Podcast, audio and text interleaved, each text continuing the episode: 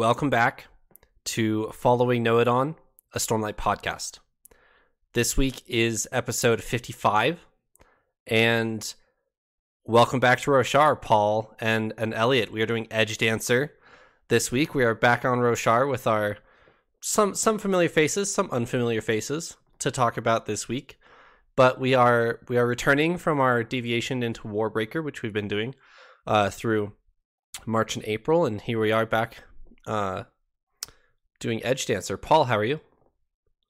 I'm doing great. I'm super glad to be back in Roshar, to be honest. Um, Warbreaker's fun, but I, I really missed Roshar, and it's nice to be in kind of a familiar environment again, you know.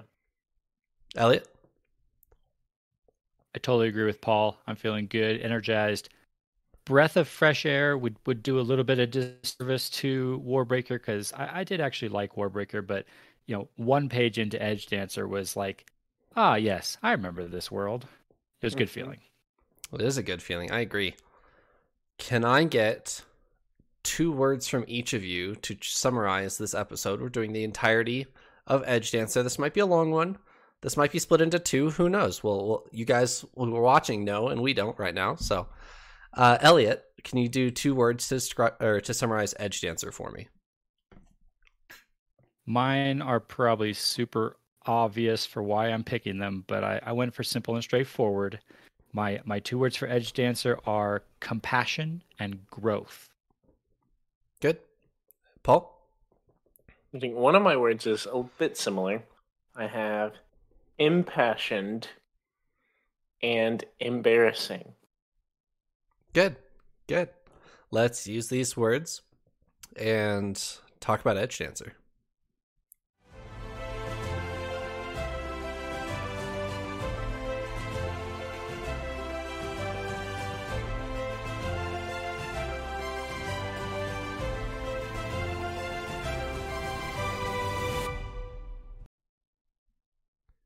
All right.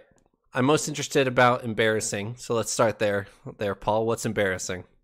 Of course. Well, so I mostly did chose these words mostly for just the character of Lift as a whole. This whole book is just Lift, um, this like short book, and so I kind of chose impassioned and embarrassing to summarize Lift. Um, she's a very comical, lighthearted, doesn't like to take things seriously character, um, and in my personal opinion, I'm a big fan of the lighthearted comedic characters, but I don't. I didn't think I didn't think Lift was funny. I thought she was kind of embarrassing uh, for a lot of the part. But Okay. I will go ahead and say, I I, th- I think I should go ahead and share what my favorite Lift joke was. Okay. Um, and it's it's near the end of the book, um, and sh uh, I'm gonna I'm gonna mess it up paraphrasing it, but she says, "The day the Almighty was giving out brains, I wasn't there." Um, she's talking to Darkness or Nale. Um, it was like, but the day she, I, I was back in time. The day he was giving out looks, but I see you weren't.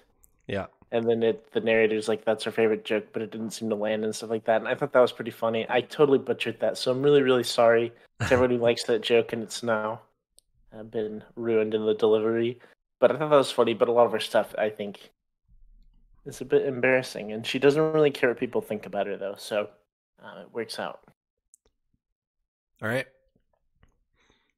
Did you talk about your other word?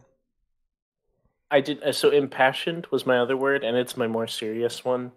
Um, it's kind of just. I, I feel like Lift's character development through this book is one of caring or compassion, maybe. Um, she's very. She seems a very like a very much of a. I'm just doing my own thing. I want to go steal food or eat food or whatever and do my thing. Not really concerned about other people and what they have going on. Uh, but as the story progresses and she kind of learns a little bit about her skills and uh, her ability to help heal people and stuff like that, I feel like we see a, an increase in concern for others and compassion for others. Um, and she just is a very kind of loud, you know, not shy character and just very impassioned in general. So Nice. Uh, Elliot. Lift is definitely very impulsive. I, I think with your your impassion there, Paul, I definitely agree. Lift is is very like go her gut, you know, do what she ever, whatever she wants in the moment kind of thing. But what you were kind of talking about there ties into my my word compassion because I totally agree with you. I think a big part of this story was Lift learning how to have compassion for those around her. And I think Lift from the start definitely cares about other people. I, I think she's already she's got to that point where she does care, but I think she learned how to be a little less self focused and a little more outward focused, which I I really liked. I thought that was cool. I thought that was a huge growing process for Lift, which leads me into my second word, which was growth, which I picked because of that, because Lift grows as a character a lot. But I feel like our other characters have also grown a lot. We see some growth with Darkness. We see him have a big like character moment at the end of the the story where he finally accepts reality and then I think Szeth actually. I think I'm I'm sure we're going to talk about Szeth quite a bit once we get to that. Um, but I was actually really intrigued by the Szeth cameo here because this was this was not the same Szeth we've seen before, and so I think there's been some growth there. Um, but lots of characters growing, and then of course, kind of with the theme of Wyndle and his vines and growing, and Lift's growth ability that she has that we didn't really see too much of in in this story. Maybe we saw a little bit in a couple places, um, but yeah, compassion and growth. Good. Yes, we will certainly be talking about Szeth. We'll be talking about surge binding and the, all the rules that are starting to play into here of who can do what, when can they do it, how can they do it, and we've got some people who are surge binding in the story and they don't even know it, and by that definition, they are being hunted by by Nale. But we'll get all, all we'll get into all that here in a second. I want to I want to recap for you guys kind of where Roshar is because it's been a little bit for us. Uh, we've we stopped for Warbreaker, so it's been uh, a little bit since the end of Words of Radiance for us. So what's so here's your here's your weather report for Roshar, if you will, that the Alethi were fighting the Parshmen on the Shattered Plains, which is on the east side of Roshar. The Everstorm is summoned, and it's blowing east so as the other the Everstorm is summoned and blows off the continent immediately, assuming it's going relatively the same pace as a high storm, um, it'll be it'll be back in eight nine days ish. So like a little bit more often than once every two weeks is what a high storm is because they have five day weeks in in Roshar if you remember that.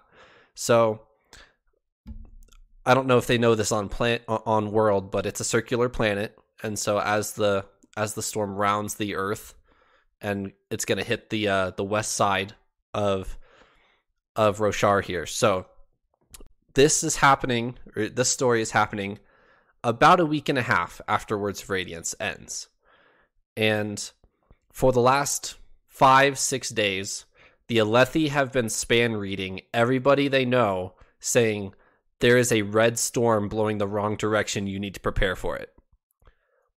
And what do you guys think the uh, the response is going to be from the rest of the world that the Alethi are screaming their heads off about a red storm running running the wrong direction? What, what's what, what's going to be the reaction here? We see a little bit um, in this in this book. It's kind of it's kind of in the background, but uh, let, us talk about Roshar as a whole as we get into the story. Definitely a lot of just confusion. I I guess I didn't pick up on it that much. Um, I guess I didn't know that specific detail going into it. Uh, but yeah, there's obviously a lot of confusion, and they kind of talked a little bit about Red Thunder and all this stuff. Um, I almost get the vision in some parts that it's like the purge is happening. Almost like I feel like a lot of people are just going crazy, but I feel like that's just kind of our bad guys who are behind the scene but I, I, I didn't notice anything major from my read through um, about that. I the only thing that I noticed was that there were a couple small references to the Alethi. I think in the communications between the Azir people and the these people in this city that uh that Lift is in, and the Lift's friend Gox, who became the Prime. I forget what he was called. We should have There- had that as a spell we- check. I yeah, we should have, but uh, yeah, that there was a little a few references to you know, oh those crazy Alethi they they've lost their minds. What are they talking about? But then the storm hits, and I got to imagine that everywhere across, you know, especially Western Roshar, people are going to have heard the message and think, oh, that's ridiculous. What do they think? What are they talking about? And then the storm's going to hit, and it's just absolutely going to wreck places a lot more than this city that we saw, which is kind of buried in the ground and a little protected. So after that, they're gonna have a newfound respect for Dalinar and the Alethi and their message, and they're gonna think, you know, oh wow, they knew it was coming. They tried to warn us. We better listen next time. And so I think Dalinar is gonna have the ear, perhaps, of a lot of Roshar, where before they just all thought he was crazy. Right. So a lot of a lot of art on the Stormlight Archive has every building like bracing one direction and Brandon Sanderson's mentioned a couple times that like all the infrastructure is, you know, slanted because all of the all the storms come from the same direction. So as soon as a storm blows the other direction, it's going to cause a lot of a lot of infrastructure damage all across Roshar because forever and ever there's always been storms blowing one direction. So All right. I'm I'm especially curious actually as we get into Oathbringer to see if we learn what the impacts have been in Shinovar because we've we know if we've heard before that Shinovar is not only on the western edge of Roshar where the storms are weakest, it's completely protected by mountains, and so they basically have no high storms there, which means they'd have you know zero preparation for a storm of that level. So did the did were they still kind of protected from their mountains by the new Everstorm, or did the Everstorm just like completely decimate the the the, the Shinovar? Well, I'm I'm actually really curious to to see if we'll learn that. So Elliot, if you look at your map, uh Shinovar is cupped by the the misted mountains, they're called. Um not to be conf- confused with the Yeah. the misty mountains from the Lord of the Rings. They're the misted Yeah. mountains. Uh but yeah, there's they they do have a coastline, they do have an open coast, so we we don't know a lot about Shinovar, but from just from a geography standpoint, it doesn't look like they're going to fare very well from from the Everstorm.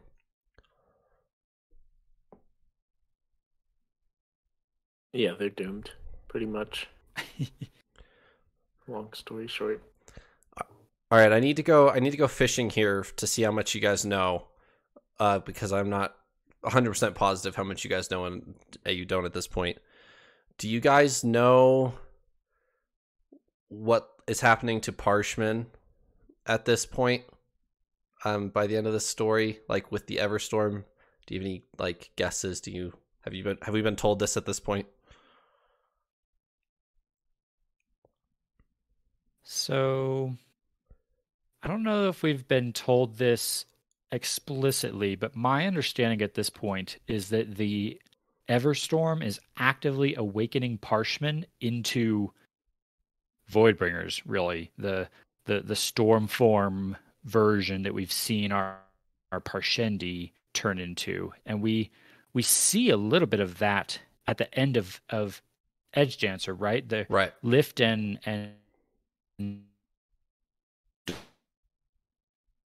darkness are up on top of Pluto, and they see the Parshmen that have been kicked out and banished and they see them like come alive with red glowing eyes. And i i don't think we get much more detail than that if i remember but they they see something happening with the Parshmen and that's part of what helps darkness or Nale or nin or whatever we're calling him have his little awakening moment of oh crap this is actually happening.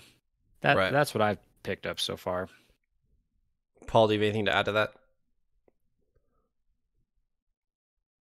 Yeah, no, that's that's as far as I knew was that everyone was kind of doubting, and then now Parshmen are starting to have red glowing eyes, and everyone's starting to ask questions now, or believe maybe that the everything that they heard was true. So, um, definitely a chaotic time for everyone. Gotcha. Kind of tied to this, and we'll we'll talk about Lift and Wyndle here in a, here in a second. But I kind of want to highlight uh, Nale and and Szeth real quick because Szeth is is here in this in this story briefly, but Nale's our main antagonist here. He is a Skybreaker, and he has been tasked with preventing the final desolation from coming or preventing the voidbringers from coming back. And the way he interprets that he he is taken taken it upon himself to hunt all the surge binders because in his mind the voidbringers can't come back if the surge binders don't come back. So he needs to make sure the surge binders don't come back first and then the voidbringers can't come back. So that's what he's been doing in all these interludes that we've been seeing him in is he's been hunting these surge binders uh, through uh, through these interludes. He he showed up in the interlude with the the shoemaker guy um, who is accidentally healing people, and he uh, was killed by Nale, and then uh, he's been hunting Lift for a little bit now, which comes to a climax here at the end of this story. Um, in the interlude that we had him in in Words of Radiance, he he had Lift defeated in what was the the country they were in? I don't remember. Azir. Azir. Yeah. That was gonna be my guess. And Gox commands him to stay his blade because he's he's the prime now. And Nale says, "Okay, I'm going to follow the law to the letter, even if I don't agree with it." So he doesn't kill Lift then, and as long as Lift stays in Azir, she's safe. Well, she gets bored and she leaves, and so then Typical. and then Nale comes and follows her here um, and attacks her. So, uh, I do think it's interesting that we get a lot of highlights for Skybreakers in this story. And Elliot, I know you've been tentatively afraid that you've been sorted into the Skybreaker Yes. Hogwarts house. Does this does this ease your conscience a little bit? Does it make you more upset that you're a Skybreaker? G- give me some give me some thoughts there. Yeah, coming out of this story, a little more, a little more encouraged. I think just because it seems like clear im- implication from this story is that Nale is off the rails. That he is Right. that there's even a reference. I, I think it's the crazy sleepless guy that we're going to talk about later. Call, directly calls him a madman, and it it it seems like it's it, it seems like he is not behaving the way a Skybreaker actually should. He he has misunderstood his his his manifesto or, or whatever he's supposed to be doing. And so I'm kind of clinging to that as Nin is not a good example of a Skybreaker, and so I'm I'm not part of an order that just goes around murdering people for stealing apples. Um, Right. yeah, I, I, maybe it's more of a hope than a than facts at this point, but that's where I'm at. Paul? I, I'm not I'm not a skybreaker, but I think I can agree with you there that uh, it seems like Nale is an extremist to to say the least. Right. Like he's just taken this order that's focused on, you know, like lawful behavior, you know, and and like working in accordance kind of thing.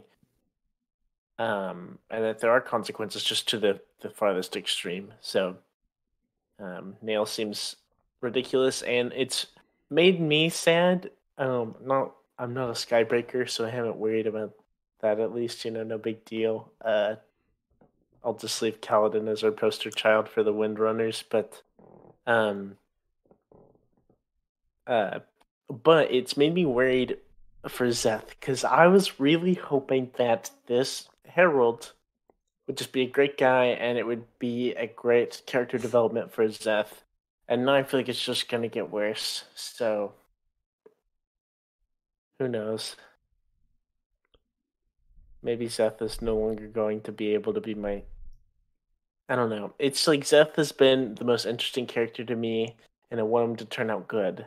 And I'm right. I just I don't think it's gonna happen anymore. I just don't know. So well, if so, then it's gonna have to be some realization that Niall is crazy and Niall Nale, um, not to be confused with the One Direction member Niall or whatever. You know, haha, funny.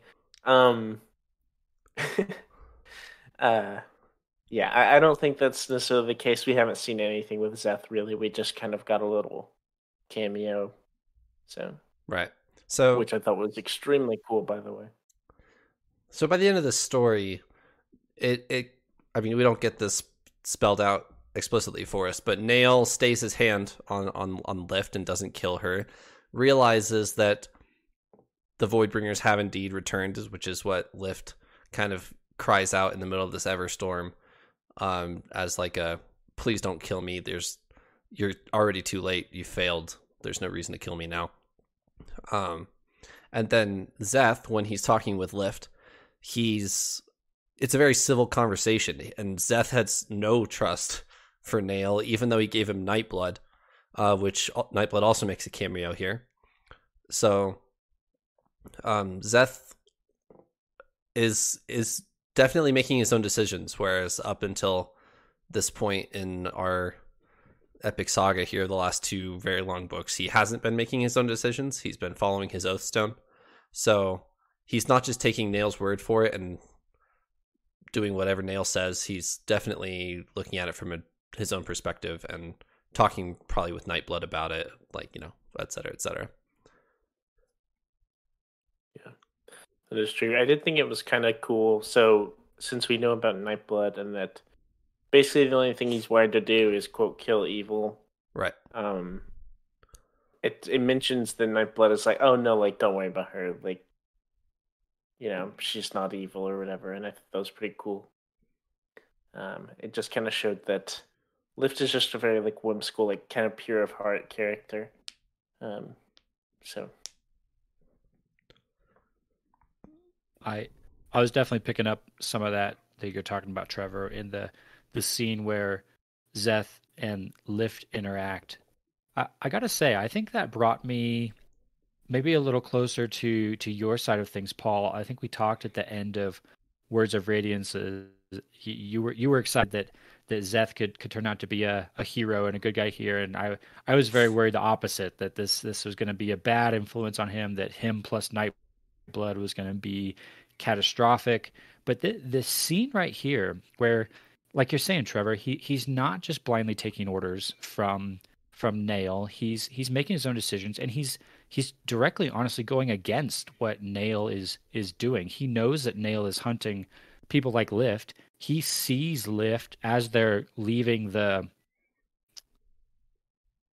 the library type place and he doesn't do anything. He he knows exactly who she is and he doesn't do anything and that starts to make me wonder, you know, has Szeth taken a pretty big step towards good guy in air quotes. For those of you not watching, I'm I'm doing my air quotes here.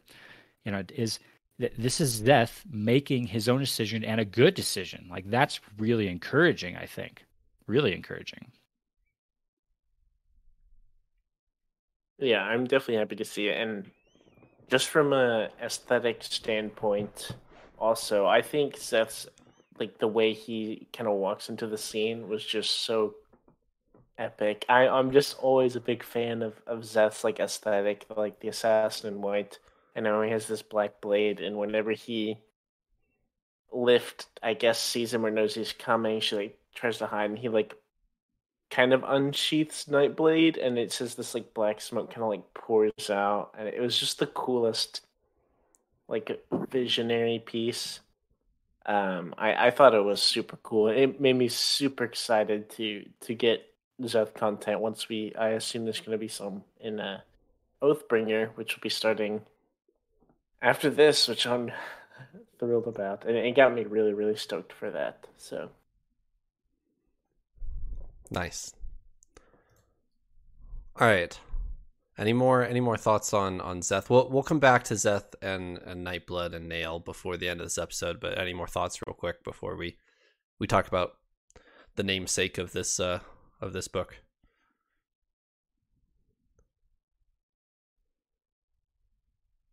No other thoughts. Um, are we able to talk about Wyndle first? I would love to talk about Wyndle. Yeah, let's go. Or if we need to wait. Okay. I I have to. I, I'm gonna go and just kick us off a little bit.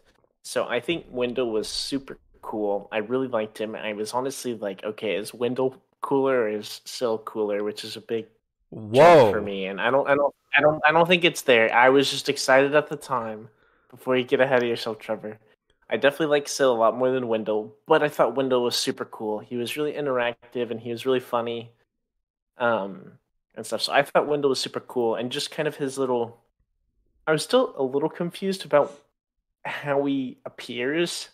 He's like just kind of a little thing of branches or twigs or little a little leaf or whatever, you know, just kind of runs around like as vines, um, which I think is super cool. Um, it's kind of hard to picture that. Um, but I thought it was super cool. And once again, the biggest thing I want to say is kind of the notion of Sprenz being the contrast to their radiant. Um, we, you know, we've had Syl and Kaladin. With Shallan and Pattern, it's I feel like it's a little more abstract, so I'm gonna leave that off to the side for now. But I really feel like Wyndle's just this like calm, like stay in your lane, like mind your business, mind your p's and q's or whatever, like gardener. And Lift is just this kid who just wants to run around and do all this stuff and cause a ruckus. Um, and I thought it was a really interesting contrast there, which I really liked. So I have a lot more to say, but I'm gonna go and stop there. See what y'all think. I don't know if this is terribly accurate, but I always envisioned Wyndle as like a dryad. I don't know if you guys are familiar with the the mythical creature a dryad, but it's kind of like a wind leaf car- uh, wind leaf spirit. Um, in in mythology, there's for reference, I'm specifically thinking of uh, the Chronicles of Narnia. Um, has a very good depiction of a dryad in my mind. So, uh, reference that for your for your visual.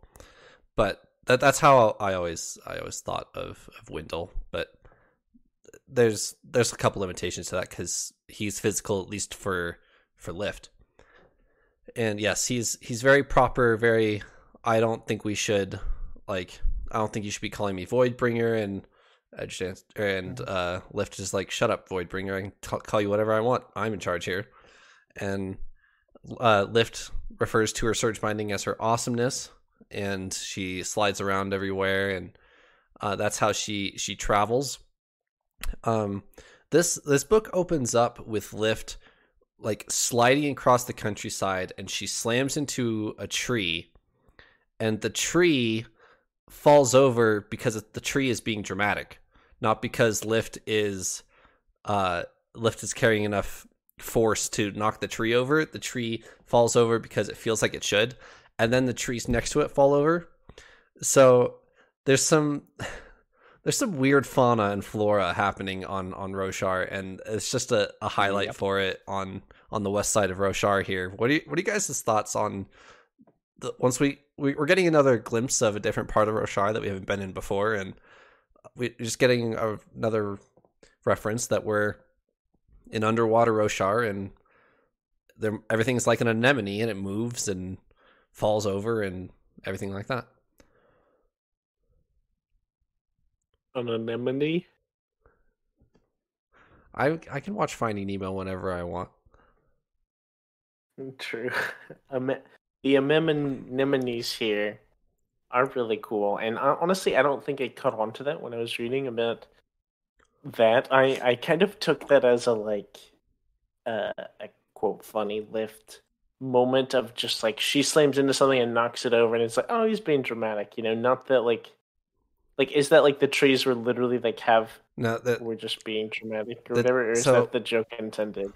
the the rock buds on the east side of Roshar shrink in every time somebody walks close to them because I don't know. That's They're shy. yeah. they have to survive high storms. So Right. yeah, Mhm. they're used to they're yeah they're used to pulling in so uh trees and plants and stuff are way more animated on on roshar than we're familiar with Okay, that does make a lot of sense. Interesting. Yeah, I- that's that definitely gives an interesting picture to the the landscape that I, I didn't actually notice. I'm kind of glad you pointed that out. look at looking at my map and just some of the colors that are on it. I was expecting this area of the world to be a lot more deserty. It, it's colored a very kind of sandy tans and, and browns, but I, I honestly haven't really gotten that vibe much from and where are we at here? We're in Ta- Tashikk. Is that how you say it?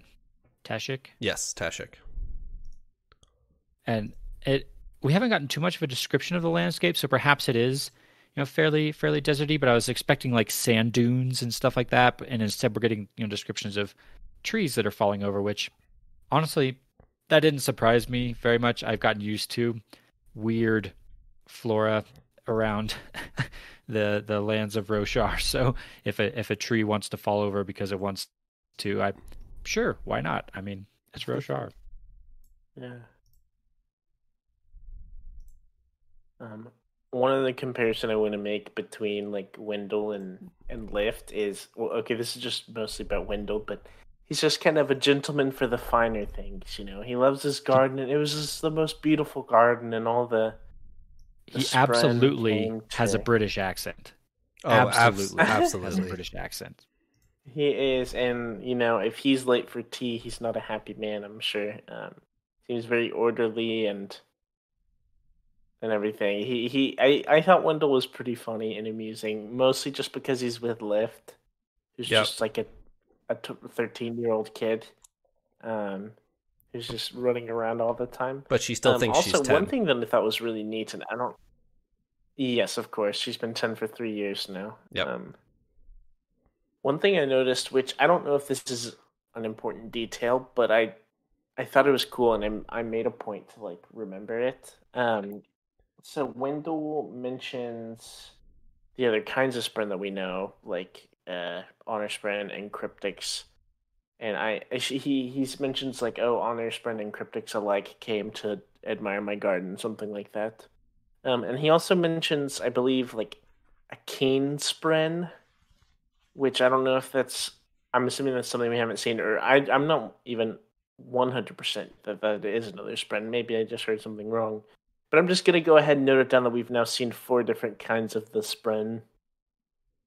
If only four like we know that we know like our honor spren our cryptics um and then i forgot if wyndle gives a name for himself or anything but we're assuming he's a different kind and then there's I- these keen spren which weren't elaborated on at all but Yeah, I was I was curious about that too.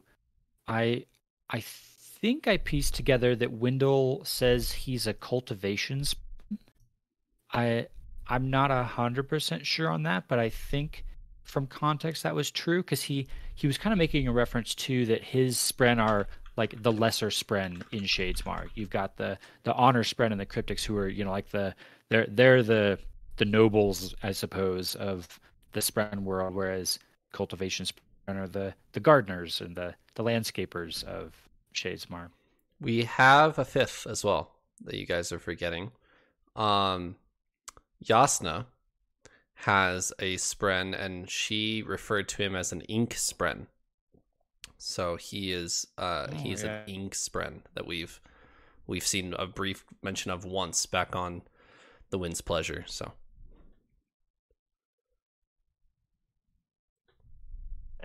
so five so five. That's like yeah half. That's pretty good.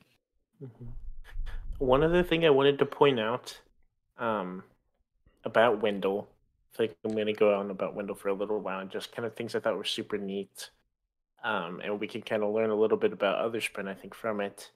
Is so he, when talking about shard blades, he he makes a little comment about like, oh, I'd love to see myself as a shard blade. I imagine it'd be so regal, right, and all this stuff. But he he makes a comment, and, and I made sure to note it down. I hope this was right. um, that they don't like shard blades because it hurts them to do it, or maybe it's like it like doesn't. I don't know. He made a comment about like it can hurt to be a shard blade or it's difficult or something like that. Okay. I was a little confused, and I was curious if if Elliot you picked that up, or if Trevor, if you remember that or anything. I could be remembering that wrong, but I will be honest, I don't remember that. definitely, that I'm doesn't. assuming I wrote it down I- for a reason. I I did not write anything down on that, but it does seem vaguely familiar. I remember Wyndle talking about kind of that process and how he he didn't he was afraid of Lift turning him into a blade because he, he didn't want to hit people. Like, don't hit people with me, please. Mm-hmm. but but I, I I did think that was funny in contrast with what you're talking about, Paul, where he he did actually want to be a blade. Like, oh, it would just it'd be awesome to to be a shard blade. You know, don't hit don't hit anything with me. I just want to you know just hold me aloft or you know whatever Mhm. that's gonna be. And then that the hilarious part is instead of a shard blade, he ends up being like a, a shard fork at the yeah, that was really But- funny. Yes, yeah. that was that was a great scene. But I, I don't remember the details of what you're talking about, but I it is ringing a little bit of a bell where he's talking about that process. I have to go back and read it. I have to go back and look for it. If I'm remembering correctly, I think it's in reference to her trying to summon him before he she says the words. So at the in the second to last chapter, she says her her third yeah, her third ideal, which is I will listen to those who have been ignored, which we'll get to uh, here in a little bit, and then she can summon him as a shard blade, but she chooses to summon him as a shard stick uh, because that's Yeah. what she wants to summon him as. Um, so I th- I think it's in reference to her trying it without saying the words is what you're is what you're referring to. Okay. They could they could very well be. I would be curious to see on that. I just remember hearing that and I got really curious. And I thought maybe in the grand scheme it could end up being a testament between the Spren and the person and their bond in that like the Spren is almost kind of giving something up or going to a great length to like provide assistance for their radiant or something like that, something noble like that. Uh, but I wasn't sure, so I wrote that down a while a while ago. I don't remember when it was in the book or what. Um, so yeah, maybe maybe we'll see. I could just be completely wrong. So I I think in that same conversation, maybe it's a different one.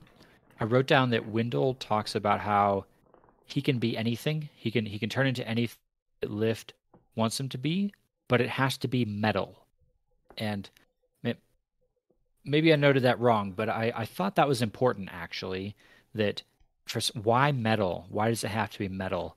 And it actually made me think of your guys' discussions we've had on previous episodes about uh, Mistborn, Mistborn. Yep. and I, I've not I've I've not read a single word of Mistborn yet, um, but I know Trevor, of course, you have, and Paul, you've read a little bit. I know, and I know that metals play into the magic system of that world. So, is that perhaps like a little bit of crossover here? You know, continuity across this world of do do shard blades have to be metal for similar reasons to the metal magic in that other world? Perhaps it was just a thought. so like you said, I've only read a little. I did just finish the first part of it today. Um, and I can't from from where I'm at, which is very early. I can't see that being a big enough deal to matter. Um, so I wouldn't say it is, but I've, like I said, I haven't even finished the first book, so very well could be something um, relating. So I don't know if Trevor has stuff to say about that. Uh, I'm just glad you picked it up. That's all I'll say. Helpful. You're welcome. I, I wanted to mention one more thing on Wyndle before we, we leave him. Just another thing to perhaps note for later, but he was talking about when he was sent to Roshar to bond with a, a Knight Radiant, and when he, he chose Lift or was assigned to Lift, he mentions that he was sent by the Ring. And it's it's capitalized, the ring. Like it's, you know, I almost felt like there was like a dun dun dun in the background, like when he said it and it, it actually rings a little bit of my memory. I think we've had a reference to the ring before in Words of Radiance. Uh, just like an offhand mention, maybe it was Pattern. Pattern drops a lot of like interesting little things I'm realizing that are references to important things. So I'm I'm now very curious as to what is the ring, and how does it have play into like assigning Spren to Radiance and that whole process. So Yeah, I can't.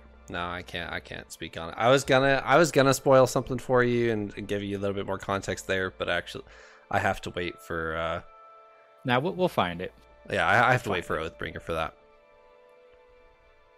Fair. That was it on Wyndle. Yeah, that's about every. I think that was everything I had. I think I think Wyndle is really cool, um, just in general, and I feel like we learned a bit of neat little just kind of fun facts. Nothing like crazy with him, but just some little tidbits of, of knowledge and stuff. And I thought he was a really like fun addition to our cast kind of thing. This like fine gentleman. Yep. Uh, takes great pride in the the finer things in his garden and stuff like that. So